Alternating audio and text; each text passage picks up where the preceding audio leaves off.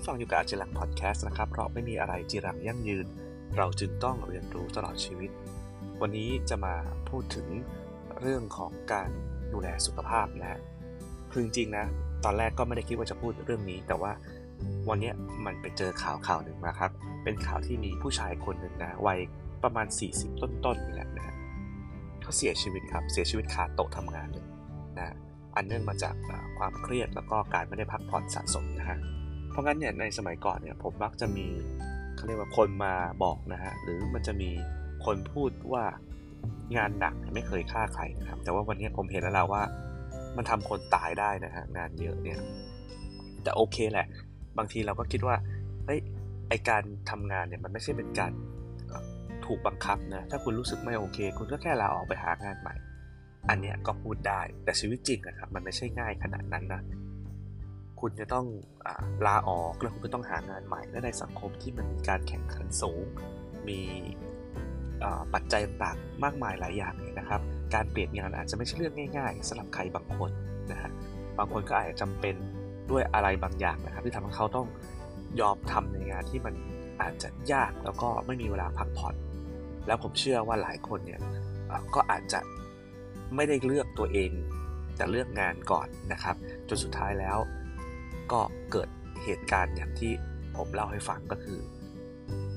มีคนเสียชีวิตอยู่ที่โต๊ะทำงานเลยนะครับ ก็เลยเป็นที่มาก็เลยแบบอยากจะพูดถึงเรื่องของการดูแลสุขภาพนะหลังจากฟังข่าวเนี้เพราะว่าผมเองก็หลังโควิดมาก็อาจจะไม่ค่อยได้ออกกำลังกายหรือดูแลสุขภาพมากนักนะฮะก็ถือโอกาสได้อ่านไปด้วยแล้วก็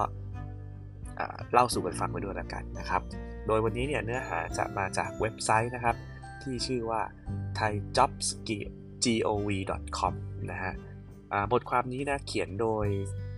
อาจารย์นายแพทย์นะครับภาสกิจวันนาวิบูลอาจารย์แพทย์ผู้เชี่ยวชาญแพทย์แผนจีนนะฮะซึ่งบทความเขาก็ลงอยู่ในเพจนี้นะครับ โดยบทความนี้เขาใช้หัวข้อว่า 12 ข้อการดูแลสุขภาพนะฮะแล้วเขาบอกว่าทำได้ง่ายๆ ทุกที่ด้วย อันนี้ก็เห็นด้วยนะครับ พอผมเห็น 12 ข้อนี้เออ ง่ายจริง ๆ ก็เลยอยากจะมาแชร์ให้ฟังนะว่าเออ12 ข้อเนี่ยมันคืออะไรบ้างนะอะมาดูกันครับว่าในชีวิตประจำวันเราเนี่ยจะดูแลสุขภาพแบบง่ายๆทำอะไรได้บ้าง อย่างแรกเลยนะฮะ คุณหมอบอกว่าให้เราหวีผมบ่อยๆนะฮะเขาบอกว่าการหวีผมเบาๆนะฮะจะช่วยให้ตาสว่างรากผมแข็งแรงนะ แต่หวีเนี่ยเอาหวีหวีซี่ห่างๆหน่อยนะฮะแล้วก็แปลงเบาๆนะครับ เพื่อกระตุ้นอะไรเงี้ยอย่าอย่าหวีแรงหรือว่าใช้หวีแบบทีๆเดี๋ยวผมมันจะหลุดนะฮะสองคือเขาบอกให้ถูหน้าบ่อยๆนะครับ เอาเอามือเนี่ยนะฮะล้างมือด้วยสบู่นะแล้วก็เอามาถูเบาๆ อันนี้คุณผู้หญิงน่าจะทำกันเยอะนะกระตุ้นให้เลือดไหลเวียนดีขึ้นนะครับสามคือกรอกตาเคลื่อนไหวตาบ่อยๆนะครับ มองใกล้บ้างมองไกลบ้างมองบนมองล่างมองซ้ายมองขวานะอย่าจ้องอะไรอยู่กับที่นานๆนะโดยเฉพาะจอคอมพิวเตอร์นะพักสายตาบ้างนะครับออมองไกลๆอย่างเงี้ยครึ่งหรือหนึ่งชั่วโมงทำสักครั้งหนึ่งนะสี่ครับ กระตุ้นใบหูบ่อยๆ กระตุ้นยังไงนะเอามือคลึงๆก็ได้นะบีบบีบหู หรือว่าเอามือไถหูเบาๆนะมันจะช่วยให้ มันมีการไหลเวียนเลือดที่ดีขึ้นนะครับ ตามตำราแพทย์แผนจีนเนาะจุดนี้มันเป็นจุดที่เรียกเป็นจุดฝังเข็มจุดหนึ่งนะครับ ซึ่งมันสัมพันธ์กับการทำงานของอวัยวะบางอย่างครับ มันก็จะทำให้เราเนี่ยสามารถที่จะดูแลสุขภาพภายในได้นะครับ จากจุดเหล่านี้นะอย่างตรงหูเนี่ยเขาบอกว่าถ้าเราทำตรงนี้บ่อยนะครับ มันจะเป็นการเปิดทวารที่หูนะทำให้หูแข็งแรงนะฮะแล้วป้องกันเสียงดังในหู ป้องกันหูตึง แล้วก็ช่วยเรื่องอาการเวียนหัวด้วยนะ ข้อที่5นะฮะอาจารย์เขาบอกว่าให้ขบฟันบ่อยๆนะครับขบฟันแต่ไม่ต้องขบแบบขบแรงนะฮะการขบฟันบ่อยๆเบาๆเนี่ยจะช่วยให้ฟันแข็งแรงแล้วก็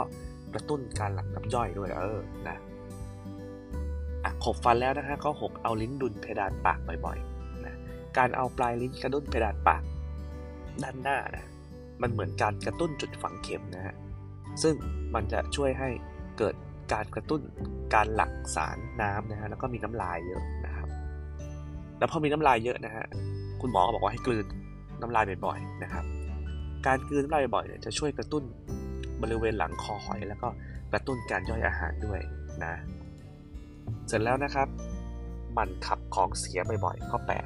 8ดื่มน้ำเยอะๆทานอาหารที่มีกากใยนะ ออกกำลังเพื่อป้องกันไม่ให้เกิดท้องผูกนะครับ เวลาปวดหนักปวดเบาก็ให้เข้าห้องน้ำทันทีนะ อย่ารออย่าอั้น ของเสียที่อยู่ในร่างกายนานเกินไปจะเป็นพิษนะครับ แล้วก็ทำให้ร่างกายเนี่ยดูดซึมสารพิษกลับเข้าไปให้ร่างกาย สุดท้ายเราก็ป่วยเองนะข้อ9นะถูหรือนวดท้องบ่อยๆนะการนวดท้องเนี่ยเขาบอกให้นวดตามเข็มนาฬิกานะครับ ก็จะช่วยให้การขับถ่ายดีขึ้น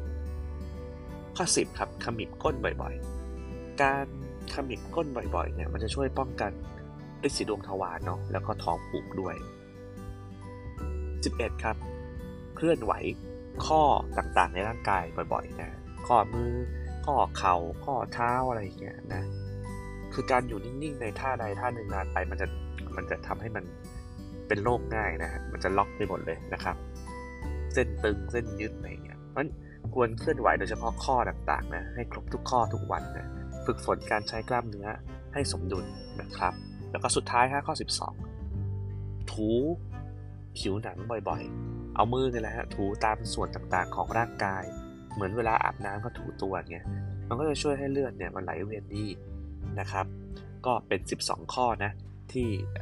เอาไปลองใช้ได้นะครับ มันอาจจะไม่ได้แบบเล่นใหญ่ฟิตเนสอะไรแต่ว่าในชีวิตประจำวันเราถ้ามันไม่เวลาจริงๆนะทำ12 ข้อนี้ผมว่ามันก็ยังพอทำได้เลยอย่าปล่อยให้ร่างกายของเราทรุดโทรมนะครับ ผมเข้าใจว่า หลายครั้งเนี่ยงานก็จะหนักแล้วเราเองก็ต้องเลือกงานแหละ เพราะว่ามันมี deadline บ้างมันมีความกดดันมีอะไรบ้าง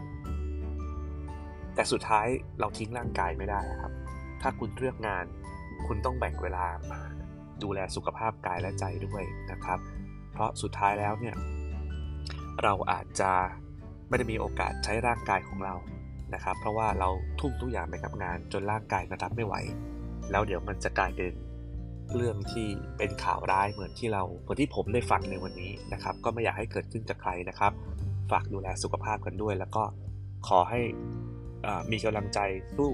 กับงานกับชีวิตนะครับ แต่ว่าอย่าลืมร่างกายตัวเองด้วยหมั่นเช็คหมั่นอะไรบ่อยๆ และตรวจร่างกายบ่อยๆ ก็ดีเหมือนกันนะครับ อย่างน้อยปีละหนึ่งครั้งนะ